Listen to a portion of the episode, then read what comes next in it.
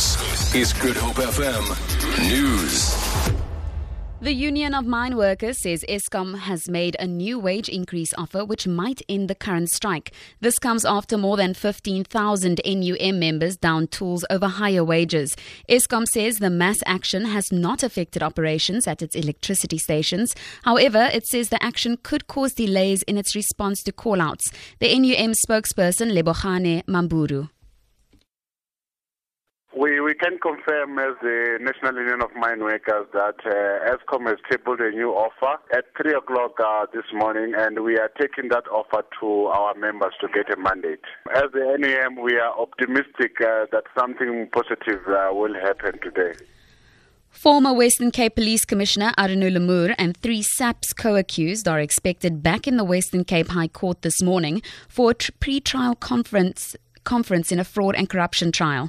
Together, they face more than 100 charges stemming from an allegedly corrupt relationship with Cape Town businessman Mohammed Dawjee, who is also in the dock. The three fellow officers have been trying to gather funds to pay their legal bills, delaying the beginning of the trial. Lamoer handed himself over in April last year, following a two year investigation by the Hawks.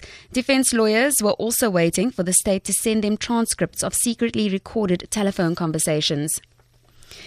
The Association for the Aged, TAFTA, says attacks on the elderly are becoming more violent, resulting in more murders. Chief Operating Officer Famida Shamam was reacting to the murder of 81 year old Mariama, Mariama Govender from Durban.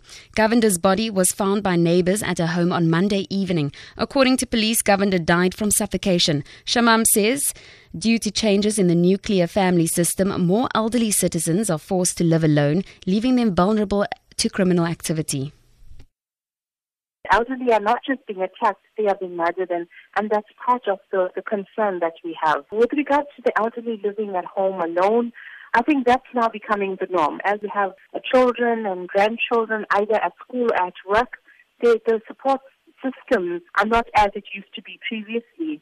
And therefore, as a community, maybe we need to start looking at that and looking at how do we keep the elderly safe. South African swimmer Chad le Clos is reported to have withdrawn from the medley relay team in Rio that will swim the heats this evening. The reason for his decision is not clear. However, the IOC member and former SASCOC president Sam Ramsamy says he will try to speak to le Clos to convince him to change his mind. I'm a bit disappointed and concerned, and I wondered uh, why he has pulled out. But I'm going to go now to see him taking part in the uh, 100 meters uh, butterfly event and uh, we'll see whether we can uh, influence him to reconsider his decision because he's a wonderful swimmer.